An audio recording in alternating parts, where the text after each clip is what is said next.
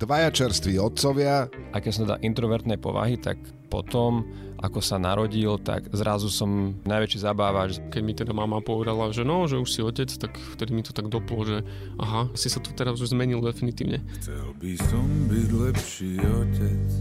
Odborníci, keby tam nebolo aj to pozitívno, tak asi by sme vymreli.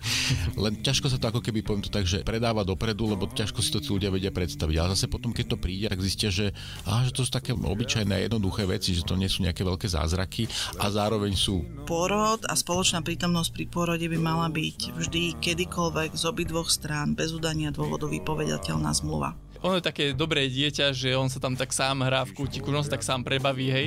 Ja keď to počujem, tak mne začnú blikať všetky kontrolky. Aj známe osobnosti. Viete, čo je podľa mňa akože vrchol, že čo je sexy? Otec s nosičom.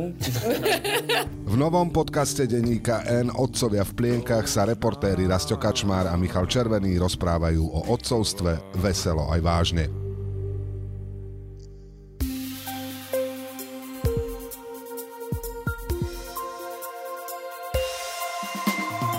Počúvate newsfilter denníka N, ktorý vyšiel v nedeľu 14. januára. Udalosti dnes vybral a komentoval Roman Pataj, ja som Braňo Bezák. Dnes o tom, ako Fico oslabuje sám seba, lebo inak to nevie, ako Danko oslabuje úplne všetkých a ako sa v tom Pelegrini pokúša prežiť.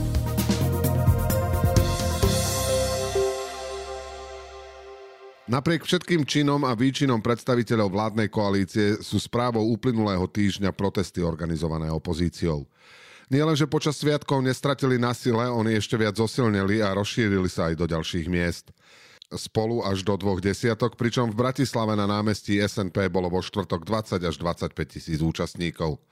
Toľko ľudí neprišlo za beztrestnosť Roberta Fica protestovať ani po rokoch jeho snaženia v opozícii, ani po hecovaní všemožnými lžami, ani po zvážaní straníckými autobusmi.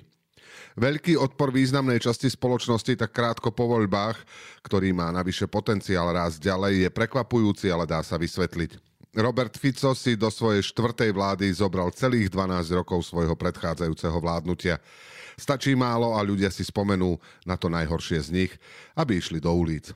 A ono sa navyše deje veľmi veľa. Kombinácia spoločenskej pamäti a čerstvých príčin na hnev, ktoré poskytuje vláda takmer každý deň, robí Ficovo vládnutie veľmi krehkým. Predseda Smeru a vlády je na začiatku roka 2024 plný odhodlania vyriešiť raz a navždy svoje problémy s prokuratúrou, políciou aj so súkromným životom lenže snaží sa ich prekonať spôsobom, ktorý popudzuje a vyvoláva protireakciu. Práve Ficová demontáž špeciálnej prokuratúry NAKA a protikorupčnej legislatívy dostala demonstrantov na námestia. Udržať ich tam a pridať nových nemusí byť veľký problém. Premiér si totiž po vyhratých voľbách povedal, že nenastal čas len na ochranu seba a svojich ľudí, ale aj na zabezpečenie bývania na starobu. Tento rok slávi 60 rokov. Ukázalo sa, že v decembri podpísal s Dušanom Muňkom zmluvu o prevode vlastníckého práva na byt, ktorý oficiálne patril práve Ficovmu podriadenému. Ale vždy existovalo podozrenie, že je v skutočnosti Ficov. Či taký bol alebo nie sa nedá určiť, no spôsob, akým k prevodu došlo, je neštandardný a podozrivý. Asi nie je náhoda, že sa k obchodu odhodlal hneď po víťazných voľbách. Pred nimi by mu mohol zobrať nejaké percentá. Fico kúpil byt za 509 tisíc plus približne 40 tisíc, ktoré oficiálne zaplatil na podnájom. Hoci ho Muňko pred 4 rokmi kúpil o 100 tisíc drahšie. Kúpna cena je navyše o mnoho nižšia ako trhová. Podľa realitných odborníkov má Ficov byť v lukratívnej časti Bratislavy s výmerou približne 130 m štvorcových a s ešte väčšou terasou hodnotu od 750 tisíc vyššie. Padli aj odhady o milióne. To stále nie je všetko, pretože k prevodu vlastníckého práva prišlo skôr ako Fico zaplatil čo i len cent. Na prvú splátku má 3 mesiace, na zvyšok pol roka. Fico sa bráni, že ako teraz už štvornásobný premiér a zda má nárok na takéto bývanie a odmieta sa o ňom ďalej baviť. Podozrenie odbíja demagógiou, ktorá presvedčí jeho najskalnejších, ale nahnevá ostatných. Hovorí napríklad, že ide o obyčajný trojizbový byt v dome, v ktorom bývajú aj mladé rodiny s deťmi. Nehovorí však, že jeho byt je v tom dome najdrahší a tie mladé rodiny s deťmi tiež patria k bohatšej časti spoločnosti, ktorá nebýva v panelákoch v okrajových štvrtiach. Navyše o Ficových susedoch nie je známe, že by mal problém s vysvetlením svojich príjmov. Väčšina takmer určite spláca vysoké hypotéky. Fico namiesto hypotéky, hoci je úspešný politik z oficiálnych príjmov, by nemal ako pol milióna zaplatiť v hotovosti, uvádza ako zdroj financovania 250 tisíc vysúdených od médií, ale nechce povedať od ktorých a kedy toľko vysúdil. Naposledy sa o tom, že vyhral nejaké spory písalo v roku 2012. Ako spočítala kolegyňa Mária Benedikovičová, štvrť milióna to určite nebolo. No aj keby bol taký úspešný na súdoch pri Ficovom luxusnom životnom štýle je nepravdepodobné, že odvtedy držal tak veľa peňazí v ponožke, aby ich teraz zaplatil Múňkovi a nie je ani známe, že by na súdoch úspel zas. V dobre fungujúcom politickom systéme je kúpa bytu vrcholovým politikom niečo, čo nestojí za reč. Lenže Robert Fico aj z takejto banálnej udalosti dokáže urobiť kauzu. Potom, ako roky býval u daňového podvodníka Bašternáka, je to už pravidlo. Jediným Ficovým šťastím je, že jeho voličov netrápi základná otázka. Ako niekto, kto si nedokáže slušne a transparentne vyriešiť ani vlastné bývanie, môže slušne a transparentne vládnuť? Andrej Danko dostal SNS do parlamentu vďaka kandidátom z alternatívneho vesmíru, v ktorom platia ich vlastné pravidlá, ale určite nie svetské zákony. Preto sa práve klub SNS od vzniku vlády považuje za najnepredvídateľnejšiu súčasť koalície. Aj sa tak správa, počnúť volaním po intronizácii Krista, končiac vymenovaním usvedčeného a právoplatne potrestaného pytliaka za riaditeľa TANAPu, nominanti SNS prelamujú stále nové hranice kedysi nepredstaviteľného. Lenže mocne im začal konkurovať samotný predseda strany. Andrej Danko najskôr spustil ofenzívu proti Petrovi Pelegrínimu. Chce kandidovať za prezidenta a vyhráža sa, že tému kampane urobí z Pelegrínyho sexuálnej orientácie bez akýchkoľvek zábran zároveň vydieral hlas, keď svoju umiernenosť v podstate podmienoval získaním ministerstva hospodárstva, ak by sa Pellegrini stal prezidentom. Situácia nesvedčí len o charaktere predsedu SNS, ale je nepríjemná aj pre Roberta Fica. Nevyhnutne potrebuje, aby sa Pellegrini stal prezidentom. Každý hlas, o ktorý ho Danko oberie tým, že predsedu hlasu urobí nevoliteľného pre homofóbov, je preto zbytočné riziko navyše, ktorému sa musí venovať. V piatok sa osobný príspevok Andreja Danka k zvetrávaniu koalície zmnohonásobil, keď sa ukázalo, že v noci zo štvrtka na piatok nabúral do semaforu v blízkosti svojho bydliska v Bratislave a z miesta nehody ušiel.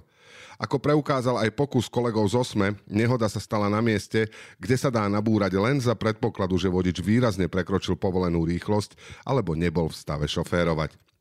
Andrej Danko tvrdí, že pred jazdou nepil a ubezpečuje, že dýchová skúška bola negatívna. Lenže ešte v piatok minister vnútra Matúš Šutaj Eštok tvrdil, že podpredseda parlamentu políciu nekontaktoval. Nie je teda jasné, za akých okolností dýchová skúška prebehla. Danko navyše zdemoloval semafor a v takom prípade mal podľa zákona zostať na mieste nehody a zavolať políciu bez ohľadu na výšku spôsobenej škody, čo ako právnik mal vedieť. Nesedia ani iné detaily, kým v piatok Danko tvrdil, že sa mu nič nestalo a úplne v pohode odišiel. V nedeľu už povedal, že sa zranil veľmi a preto z miesta nehody odišiel ošetriť sa domov. Minister Šutaj Eštok navyše povedal, že citujeme, polícii povedal, že mu svietili akési kontrolky, preto sa rozhodol, že sa presunie domov. Koniec citátu. Takéto veľtoče pri vysvetľovaní havárie, aká sa podľa Fica stane tisícom ľudí, je ako z rozprávok tisíc a jednej noci. Prokuratúra už v piatok začala vyšetrovanie.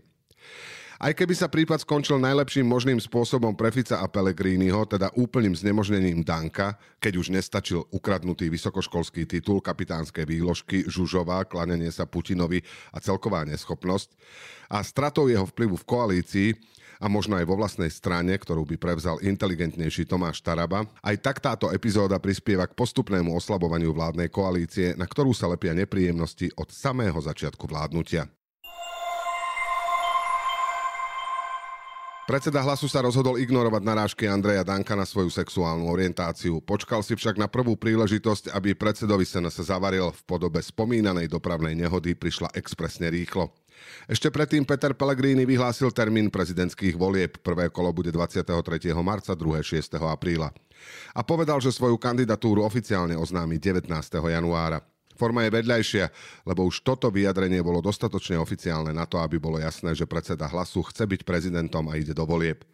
Prvé reakcie koaličných politikov na Dankovú nehodu boli v piatok opatrné. Práve Pellegrini bol prvý, kto začal hovoriť o vyvodzovaní politickej zodpovednosti a naznačovať, že k Dankovi treba pristupovať ako ku každému, kto utečie z miesta nehody. Odvtedy sa už pridal najmä minister Šutaj Eštok, ktorý opakovane nabúrava Dankovo vysvetlenie o priebehu nehody a udalostiach po nej. O rozdieloch medzi reakciami hlasu a smeru Fico Danka obhajuje ako všetky porušenia zákona jeho ľuďmi bez ohľadu na fakty. Najlepšie svedčia Dankové vyjadrenia v nedeľu. Citujeme. Ďakujem pánovi premiérovi Robertovi Ficovi za podporu. Vedel som, že ma Pellegrini hodí cez palubu. Urobím všetko preto, aby táto koalícia prežila a vydržala napriek tomu, čo mi zase urobil Pellegrini. Koniec Dankových citátov. Je otázkou času, kedy zasiahne Fico, ktorý chce, aby koalícia aspoň navonok nevyzerala taká rozhádaná, aká bola Matovičova.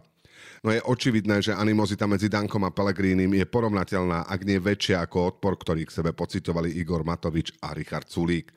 A Fico má v tejto situácii iba 79 poslancov, kým Matovičovci začínali s ústavnou väčšinou. Peter Pellegrini si na jeseň 2023 vybral Roberta Fica aj s argumentom, že je to prirodzenejšia voľba a taká koalícia bude fungovať lepšie. Prešli 4 mesiace a v januári 2024 aj táto výhovorka predsedu hlasu padla ako falošná. Štvrtá koalícia Roberta Fica má na krku plné námestia nekontrolovateľného Danka a rovnaké temné pudy, pre aké sa v roku 2020 zdalo, že Fico už nikdy nemôže vládnuť. Akurát, že toto všetko sa tento raz prejavuje od samého začiatku volebného obdobia. A teraz ešte správy jednou vetou. Na mieste nehody Andreja Danka pribúdajú stále nové odkazy. Je tam aj veniec s nápisom Poskávam vás všade. Ľudia sa tam zastavujú, smejú sa a fotografujú. Objavili sa tomu už viaceré odkazy, že ide o národnú kultúrnu pamiatku. Mária Kolíková z SAS uviedla, že budú iniciovať návrh na odvolanie Andreja Danka z postu podpredsedu parlamentu.